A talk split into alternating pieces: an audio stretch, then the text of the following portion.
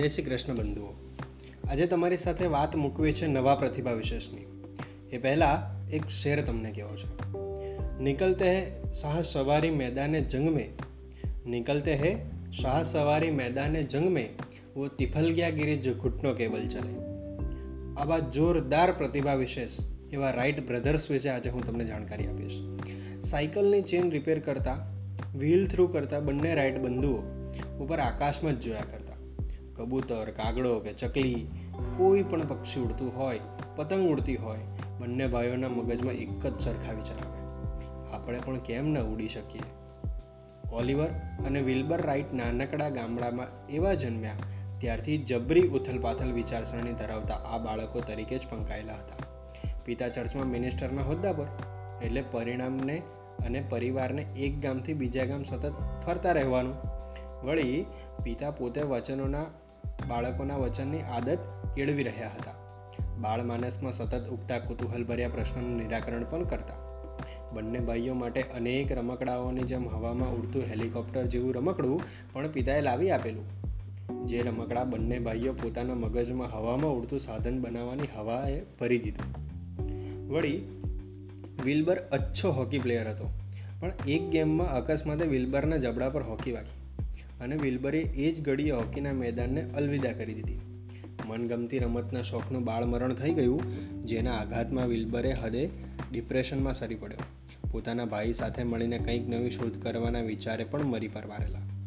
હાલ પૂરતો તો એ પિતાના મિનિસ્ટ્રીના કામમાં મદદરૂપ કરવા થવા લાગ્યો. જોકે ઓલિવર તો હજીએ ઘેલછાથી કાંઈક ને કાંઈક શોધખોળ પાછળ મથામણ કરતો જ રહ્યો. જાત જાતના પ્રયોગો કરવા રહેલા ઓલિવરને નાનકડી સફળતા પણ ઉછળતો કૂદકો મારીને વિલ્બરની અસલ મિજાજનો પોતાના ડિપ્રેશનને હરાવવામાં સફળ થયો. હવે એ પણ ઓલિવર સાથે જોડાયો. એક સે ભલે દો. આડી અવળી મટર ગસ્તી પડતી મૂકી બે ભાઈએ એ સમયમાં જાત મહેનતે પ્રિન્ટિંગ પ્રેસ ઊભું કરી દીધું અને એક દૈનિક બહાર પણ પાડી દીધું. એક ઠેકાણે જીવ રાખીને કામ કરવાની ફિતરત તો બંને ભાઈમાં હતી જ. ઓગણીસમી સદીનો અંત હતો અને એ સમયમાં બાઇસિકલનો જમાનો શરૂ થયો. ચલો સાયકલ પે હાથ આજમાએ પ્રિન્ટિંગનું પ્રેસનું પડીકું હાથમાં વાળીને મૂકી દીધું અને બંને ભાઈઓ શરૂ કીધી સાયકલ શોપ. પણ વિચારે તો એ જ, આકાશમાં જોતા રહેવાનું. માણસ કેમ કરીને ઉડી શકે એવા હવાઈ કિલ્લા બાંધ્યા કરવાના. એ સમયે વિશ્વમાં ઘણા ખરા અંશે આવા હવામાં ઉડવાના પ્રયોગો થવા લાગેલા. જોકે આ બધા પ્રયોગો મોટે ભાગે ગ્લાઇડર્સના સ્વરૂપમાં જ રહેતા. રાઇટ બંધુઓ ગ્લાઇડર્સથી અલગ અને આગળનું વિચારતા હતા કે એવું સાધન બનાવવું જોઈએ કે જે જમીનથી અદ્ધર અને હવામાં યાંત્રિક રચનાઓને આધારે ઉડે. સ્વાભાવિક જ છે કે જમાનામાં એ લોકોને સાયકલ પણ વિસ્મયકારક શોધ લાગતી હોય તો એ જવામાં, હવામાં, ઉડવામાં પ્રયોગોની વાત પણ હસીને પાત્ર જ બની હશે.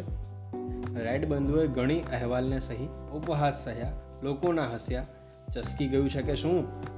સાયકલ રિપેર કરો, સાયકલ. જેવી મશ્કરીઓને ટિપ્પણીઓ પણ બહુ થઈ.